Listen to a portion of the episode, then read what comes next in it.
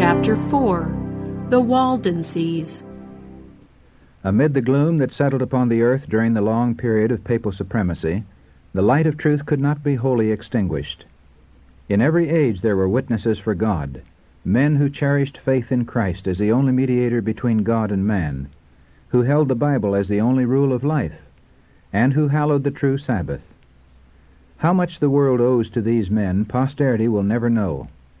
They were branded as heretics, their motives impugned, their characters maligned, their writings suppressed, misrepresented or mutilated. Yet they stood firm, and from age to age maintained their faith in its purity as a sacred heritage for the generations to come.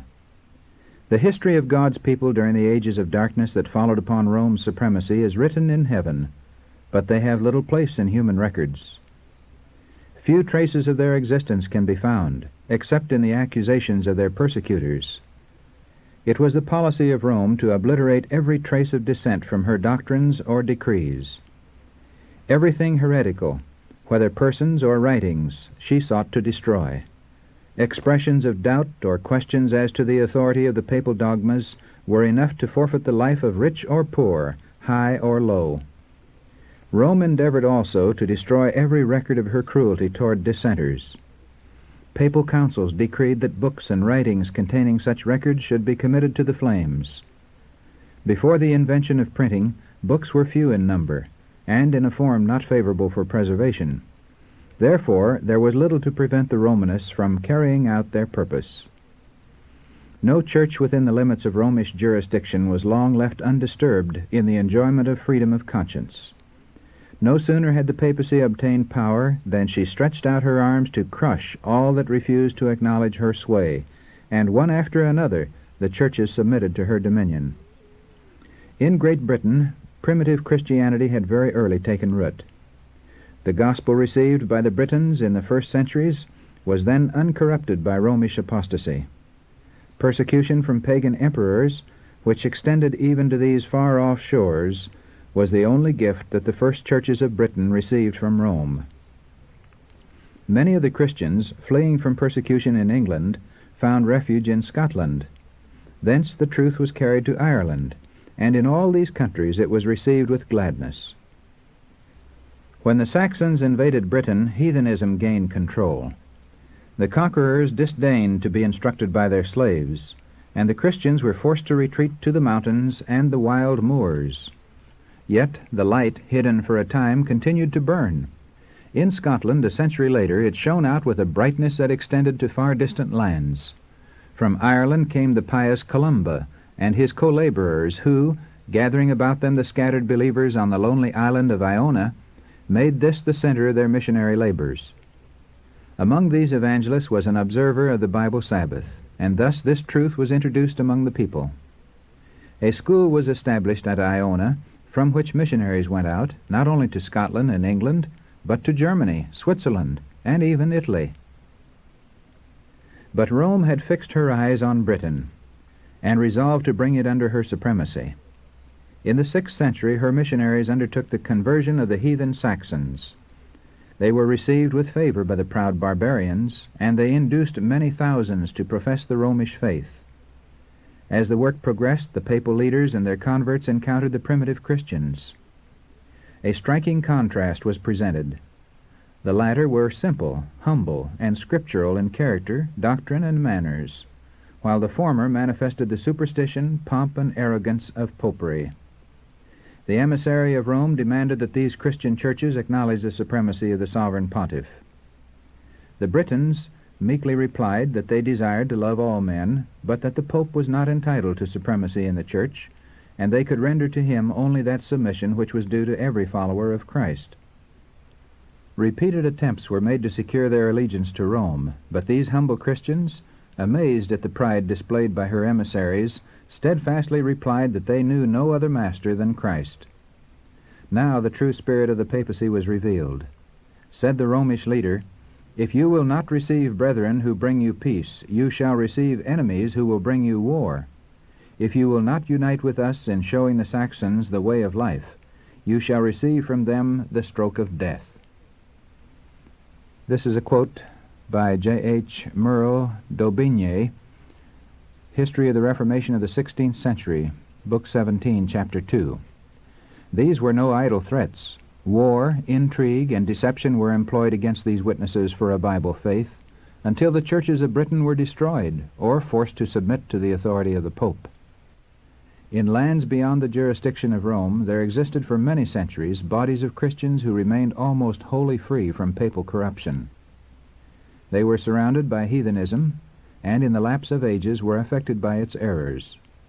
But they continued to regard the Bible as the only rule of faith and adhered to many of its truths.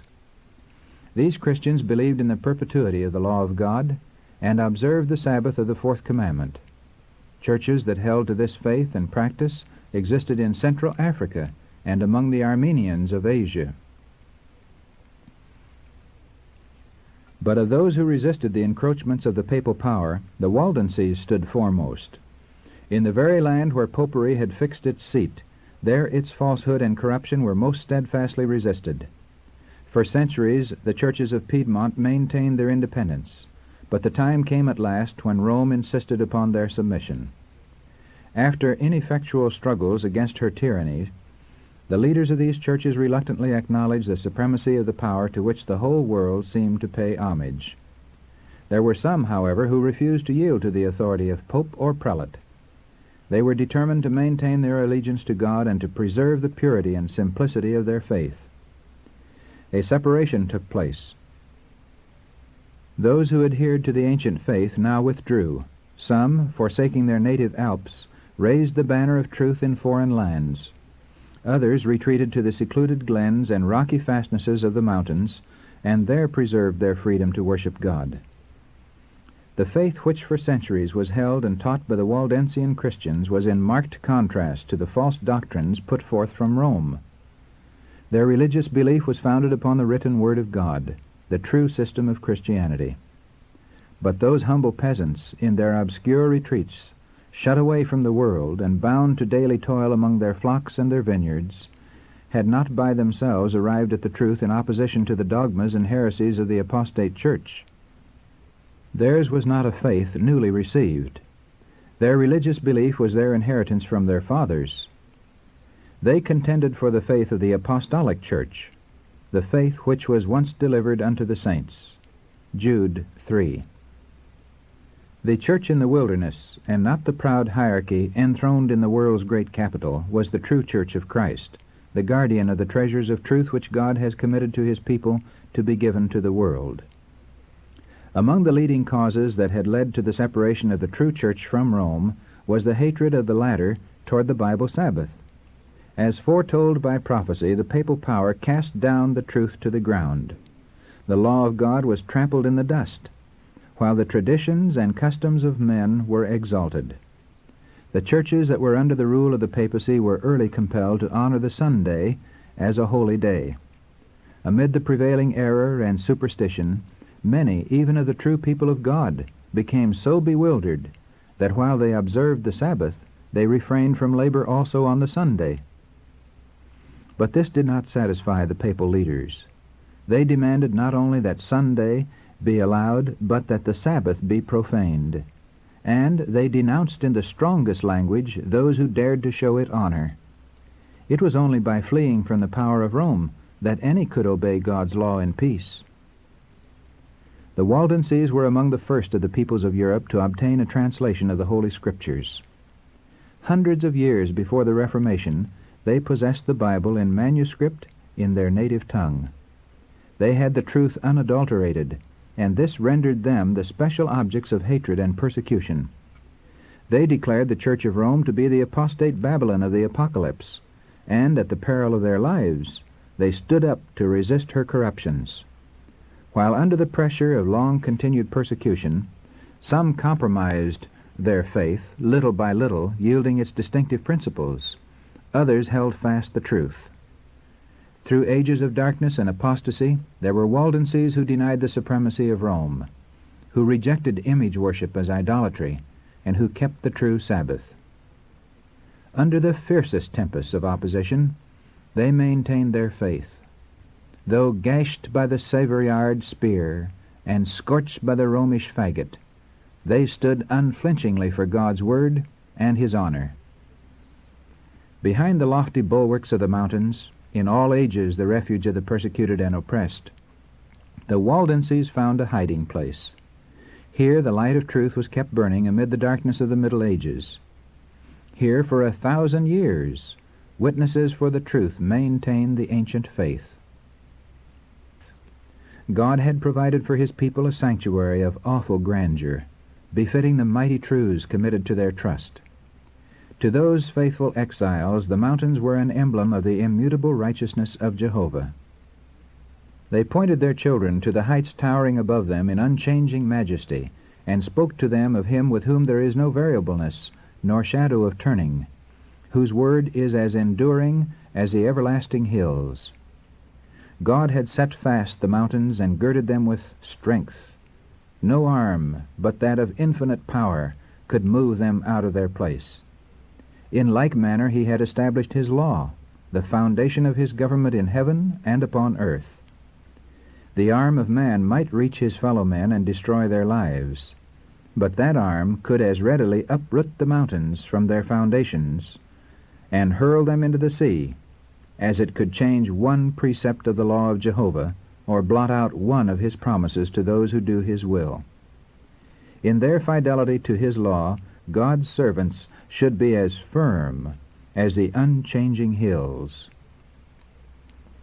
The mountains that girded their lowly valleys were a constant witness to God's creative power, and a never failing assurance of his protecting care. Those pilgrims learned to love the silent symbols of Jehovah's presence. They indulged no repining because of the hardships of their lot. They were never lonely amid the mountain solitudes. They thanked God that He had provided for them an asylum from the wrath and cruelty of men. They rejoiced in their freedom to worship before Him. Often, when pursued by their enemies, the strength of the hills proved a sure defense. From many a lofty cliff they chanted the praise of God, and the armies of Rome could not silence their songs of thanksgiving. Pure, simple, and fervent was the piety of these followers of Christ.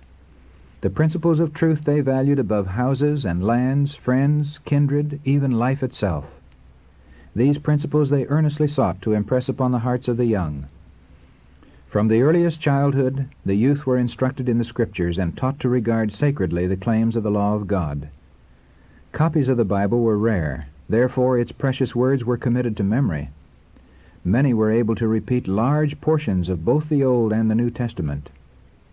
Thoughts of God were associated alike with the sublime scenery of nature and with the humble blessing of daily life. Little children learned to look with gratitude to God as the giver of every favor and every comfort. Parents, tender and affectionate as they were, loved their children too wisely to accustom them to self-indulgence. Before them was a life of trial and hardship, perhaps a martyr's death. They were educated from childhood to endure hardness, to submit to control, and yet to think and act for themselves.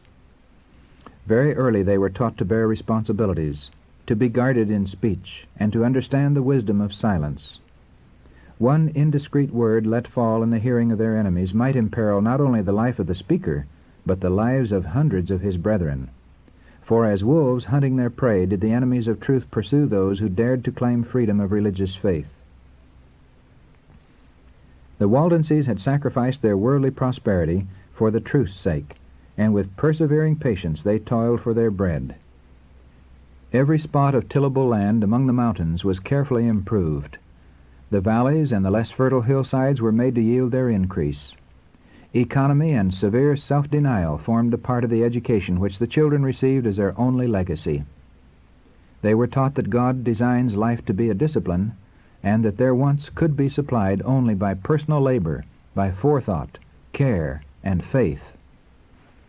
The process was laborious and wearisome, but it was wholesome, just what man needs in his fallen state, the school which God has provided for his training and development. While the youth were inured to toil and hardship, the culture of the intellect was not neglected. They were taught that all their powers belonged to God and that all were to be improved and developed for His service. The Vaudois churches, in their purity and simplicity, resembled the church of apostolic times. Rejecting the supremacy of the pope and prelate, they held the Bible as the only supreme infallible authority. Their pastors, unlike the lordly priests of Rome, followed the example of their master, who came not to be ministered unto, but to minister. They fed the flock of God, leading them to the green pastures and living fountains of His holy word. Far from the monuments of human pomp and pride, the people assembled, not in magnificent churches or grand cathedrals, but beneath the shadow of the mountains, in the alpine valleys, or, in time of danger, in some rocky stronghold, to listen to the words of truth from the servants of Christ. The pastors not only preached the gospel, but they visited the sick, catechized the children, admonished the erring, and labored to settle disputes and promote harmony and brotherly love. In times of peace they were sustained by the free will offerings of the people. But, like Paul, the tent maker, each learned some trade or profession by which, if necessary, to provide for his own support. From their pastors the youth received instruction, while attention was given to branches of general learning, the Bible was made the chief study. The Gospels of Matthew and John were committed to memory, with many of the epistles. They were employed also in copying the Scriptures. Some manuscripts contained the whole Bible, others only brief selections, to which some simple explanations of the text were added by those who were able to expound the Scriptures. Thus were brought forth the treasures of truth so long concealed by those who sought to exalt themselves above God.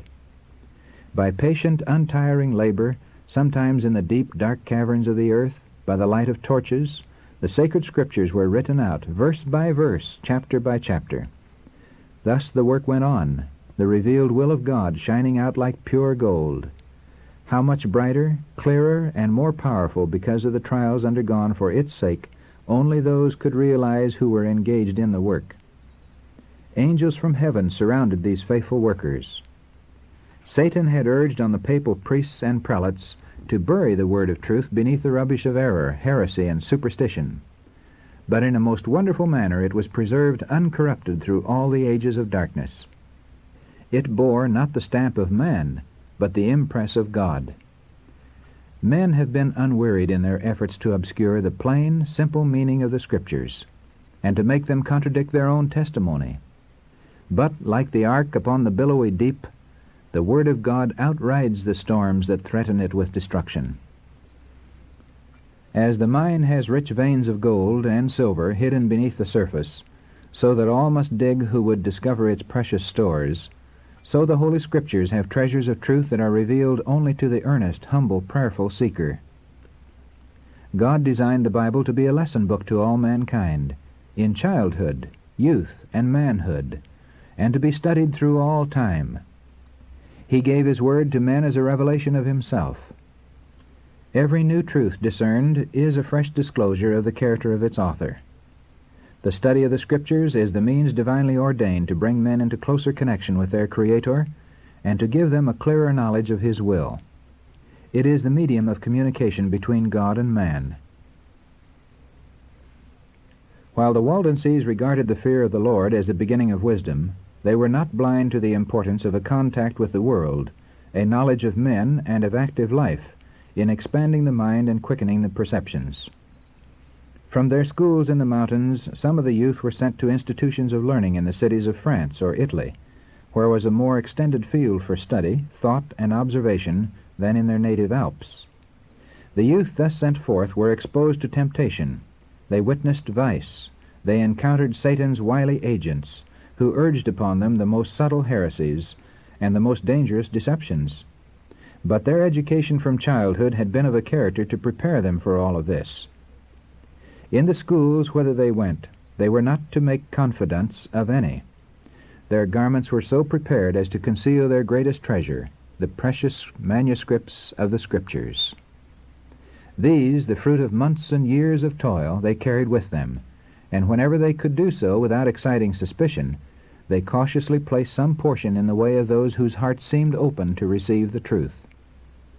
From their mother's knee the Waldensian youth had been trained with this purpose in view. They understood their work, and faithfully performed it. Converts to the true faith were won in these institutions of learning, and frequently its principles were found to be permeating the entire school. Yet the papal leaders could not, by the closest inquiry, trace the so-called corrupting heresy to its source. The Spirit of Christ is a missionary spirit. The very first impulse of the renewed heart is to bring others also to the Savior. Such was the spirit of the Vaudois Christians. They felt that God required more of them than merely to preserve the truth in its purity in their own churches, that a solemn responsibility rested upon them to let their light shine forth to those who were in darkness. By the mighty power of God's Word they sought to break the bondage which Rome had imposed. The Vaudois ministers were trained as missionaries, every one who expected to enter the ministry being required first to gain an experience as an evangelist.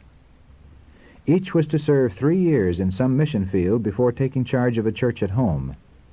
This service, requiring at the outset self-denial and sacrifice, was a fitting introduction to the pastor's life in those times that tried men's souls. The youth who received ordination to the sacred office saw before them not the prospect of earthly wealth and glory, but a life of toil and danger, and possibly a martyr's fate.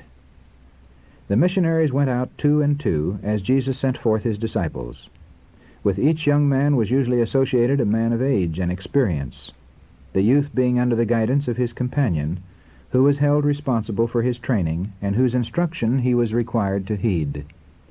These co-laborers were not always together, but often met for prayer and counsel, thus strengthening each other in the faith. To have made known the object of their mission would have ensured its defeat. Therefore they carefully concealed their real character. Every minister possessed a knowledge of some trade or profession, and the missionaries prosecuted their work under cover of a secular calling. Usually, they chose that of merchant or peddler, they carried silks, jewelry, and other articles, at that time not easily purchasable save at distant marts, and they were welcomed as merchants where they would have been spurned as missionaries. This is a quote from Wylie, Book 1 and Chapter 7. All the while their hearts were uplifted to God for wisdom to present a treasure more precious than gold or gems. They secretly carried about with them copies of the Bible in whole or in part, and whenever an opportunity was presented, they called the attention of their customers to these manuscripts. Often an interest to read God's Word was thus awakened, and some portion was gladly left with those who desired to receive it. The work of these missionaries began in the plains and valleys at the foot of their own mountains, but it extended far beyond these limits. With naked feet and in garments coarse and travel-stained, as were those of their master, they passed through great cities and penetrated to distant lands. Everywhere they scattered the precious seed. Churches sprang up in their path, and the blood of martyrs witnessed for the truth. The day of God will reveal a rich harvest of souls garnered by the labors of these faithful men. Veiled and silent, the Word of God was making its way through Christendom and meeting a glad reception in the homes and hearts of men. To the Waldenses, the Scriptures were not merely a record of God's dealings with men in the past, and a revelation of the responsibilities and duties of the present, but an unfolding of the perils and glories of the future. They believed that the end of all things was not far distant, and as they studied the Bible with prayer and tears, they were the more deeply impressed with its precious utterances and with their duty to make known to others its saving truths. They saw the plan of salvation clearly revealed in the sacred pages, and they found comfort, hope, and peace in believing in Jesus. As the light illuminated their understanding and made glad their hearts, they longed to shed its beams upon those who were in the darkness of papal error. They saw that under the guidance of pope and priests, multitudes were vainly endeavoring to obtain pardon by afflicting their bodies for the sin of their souls. Taught to trust to their good works to save them, they were ever looking to themselves their minds dwelling upon their sinful condition, seeing themselves exposed to the wrath of God, afflicting soul and body, yet finding no relief. Thus conscientious souls were bound by the doctrines of Rome. Thousands abandoned friends and kindred and spent their lives in convent cells. By oft-repeated fasts and cruel scourgings, by midnight vigils, by prostration for weary hours upon the cold, damp stones of their dreary abode, by long pilgrimages, by humiliating penance and fearful torture, thousands vainly sought to obtain peace of conscience. Oppressed with a sense of sin and haunted with the fear of God's avenging wrath, many suffered on until exhausted nature gave way, and without one ray of light or hope they sank into the tomb. The Waldenses longed to break to these starving souls the bread of life, to open to them the messages of peace and the promises of God, and to point them to Christ as their only hope of salvation. The doctrine that good works can atone for the transgression of God's law they held to be based upon falsehood. Reliance upon human merit intercepts the view of Christ's infinite love. Jesus died as a sacrifice for man because the fallen race can do nothing to recommend themselves to God. The merits of a crucified and risen Savior are the foundation of the Christian's faith. The dependence of the soul upon Christ is as real, and its connection with Him must be as close as that of a limb to the body, or of a branch to the vine. The teachings of popes and priests had led men to look upon the character of God, and even of Christ, as stern, gloomy, and forbidding. The Savior was represented as so far devoid of sympathy with man in his fallen state that the mediation of priests and saints must be invoked. Those whose minds had been enlightened by the Word of God longed to point these souls to Jesus as their compassionate, loving Savior, standing with outstretched arms, inviting all to come to him with their burden of sin, their care and weariness. They longed to clear away the obstructions which Satan had piled up that men might not see the promises and come directly to God, confessing their sins and obtaining pardon and peace. Eagerly did the Vaudois missionary unfold to the inquiring mind the precious truths of the gospel. Cautiously he produced the carefully written portions of the Holy Scriptures. It was his greatest joy to give hope to the conscientious, sin-stricken soul who could see only a God of vengeance waiting to execute justice. With quivering lip and tearful eye did he, often on bended knees, open to his brethren the precious promises that reveal the sinner's only hope. Thus the light of truth penetrated many a darkened mind, rolling back the cloud of gloom until the Sun of Righteousness shone into the heart with healing in his beams. It was often the case that some portion of Scripture was read again and again, the hearer desiring it to be repeated, as if he would assure himself that he had heard aright. Especially was the repetition of these words eagerly desired. The blood of Jesus Christ, his Son, cleanses us from all sin. 1 John 1 7. As Moses lifted up the serpent in the wilderness, even so must the Son of Man be lifted up, that whosoever believeth in him should not perish, but have eternal life.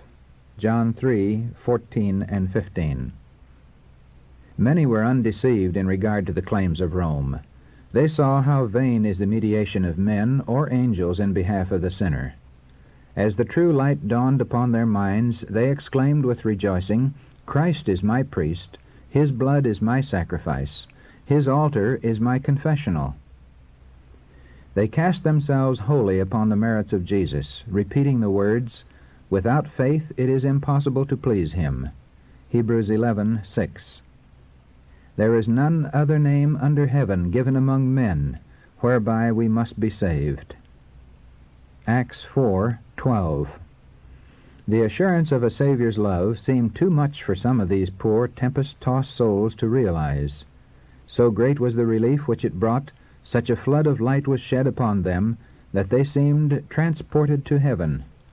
Their hands were laid confidingly in the hand of Christ. Their feet were planted upon the rock of ages. All fear of death was banished. They could now covet the prison and the faggot, if they might thereby honor the name of their Redeemer. In secret places the Word of God was thus brought forth and read, sometimes to a single soul, sometimes to a little company who were longing for light and truth. Often the entire night was spent in this manner. So great would be the wonder and admiration of the listeners that the messenger of mercy was not infrequently compelled to cease his reading until the understanding could grasp the tidings of salvation. Often would words like these be uttered Will God indeed accept my offering? Will he smile upon me? Will he pardon me? The answer was read, Come unto me, all ye that labor and are heavy laden, and I will give you rest. Matthew 11:28. Faith grasped the promise, and the glad response was heard, no more long pilgrimages to make, no more painful journeys to holy shrines. I may come to Jesus just as I am, sinful and unholy, and he will not spurn the penitential prayer. Thy sins be forgiven thee. Mine, even mine, may be forgiven. A tide of sacred joy would fill the heart, and the name of Jesus would be magnified by praise and thanksgiving. Those happy souls returned to their homes to diffuse light, to repeat to others as well as they could their new experience. That they had found the true and living way. There was a strange and solemn power in the words of Scripture that spoke directly to the hearts of those who were longing for the truth. It was the voice of God, and it carried conviction to those who heard. The messenger of truth went on his way, but his appearance of humility, his sincerity, his earnestness and deep fervor were subjects of frequent remark. In many instances his hearers had not asked him whence he came or whither he went. They had been so overwhelmed, at first with surprise, and afterward with gratitude and joy, that they had not thought to question him. When they had urged him to accompany them to their homes, he had replied that he must visit the lost sheep of the flock. Could he have been an angel from heaven? they queried. In many cases the messenger of truth was seen no more. He had made his way to other lands, or he was wearing out his life in some unknown dungeon, or perhaps his bones were whitening on the spot where he had witnessed for the truth. But the words he had left behind could not be destroyed. They were doing their work in the hearts of men. The blessed results will be fully known only in the judgment. The Waldensian missionaries were invading the kingdom of Satan, and the powers of darkness aroused to greater vigilance. Every effort to advance the truth was watched by the Prince of Evil, and he excited the fears of his agents. The papal leaders saw a portent of danger to their cause from the labors of these humble itinerants. If the light of truth were allowed to shine unobstructed, it would sweep away the heavy clouds of error that enveloped the people. It would direct the minds of men to God alone, and would eventually destroy the supremacy of Rome. The very existence of this people, holding the faith of the ancient church, was a constant testimony to Rome's apostasy, and therefore excited the most bitter hatred and persecution. Their refusal to surrender the Scriptures was also an offense that Rome could not tolerate. She determined to blot them from the earth. Now began the most terrible crusades against God's people in their mountain homes. Inquisitors were put upon their track, and the scene of innocent Abel falling upon the murderous Cain was often repeated. Again and again were their fertile lands laid waste, their dwellings and chapels swept away, so that where once were flourishing fields and homes of innocent, industrious people, there remained only a desert. As the ravenous beast is rendered more furious by the taste of blood, so the rage of the papists was kindled to greater intensity by the sufferings of their victims. Many of these witnesses for a pure faith were pursued across the mountains and hunted down in the valleys where they were hidden, shut in by mighty forests and pinnacles of rock. No charge could be brought against the moral character of this proscribed class. Even their enemies declared them to be a peaceable, quiet, pious people. Their grand offense was that they would not worship God according to the will of the Pope. For this crime, every humiliation, insult, and torture that men or devils could invent was heaped upon them. When Rome at one time determined to exterminate the hated sect, a bull was issued by the Pope condemning them as heretics and delivering them to slaughter. They were not accused as idlers or dishonest or disorderly, but it was declared that they had an appearance of piety and sanctity that seduced the sheep of the true fold. Therefore the Pope ordered that malicious and abominable sect of malignants, if they refused to abjure, to be crushed like venomous snakes. Wylie's Book 16, Chapter 1.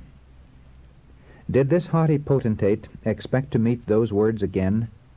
Did he know that they were registered in the books of heaven to confront him at the judgment? Inasmuch as ye have done it unto one of the least of these, my brethren, said Jesus, ye have done it unto me. Matthew 25:40. This bull called upon all members of the church to join the crusade against the heretics.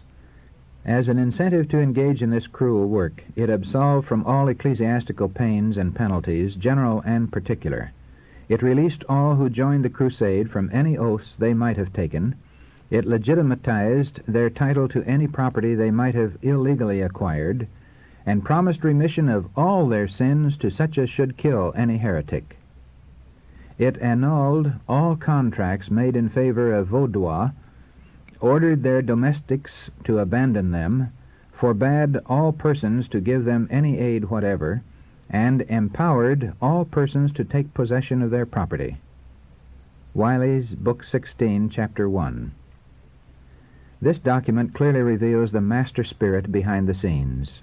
It is the roar of the dragon, and not the voice of Christ, that is heard therein. The papal leaders would not conform their characters to the great standard of God's law, but erected a standard to suit themselves, and determined to compel all to conform to this because Rome willed it. The most horrible tragedies were enacted. Corrupt and blasphemous priests and popes were doing the work which Satan appointed them. Mercy had no place in their natures. The same spirit that crucified Christ and slew the apostles the same that moved the bloodthirsty Nero against the faithful in his day was at work to rid the earth of those who were beloved of God. The persecutions visited for many centuries upon this God-fearing people were endured by them with a patience and constancy that honored their Redeemer.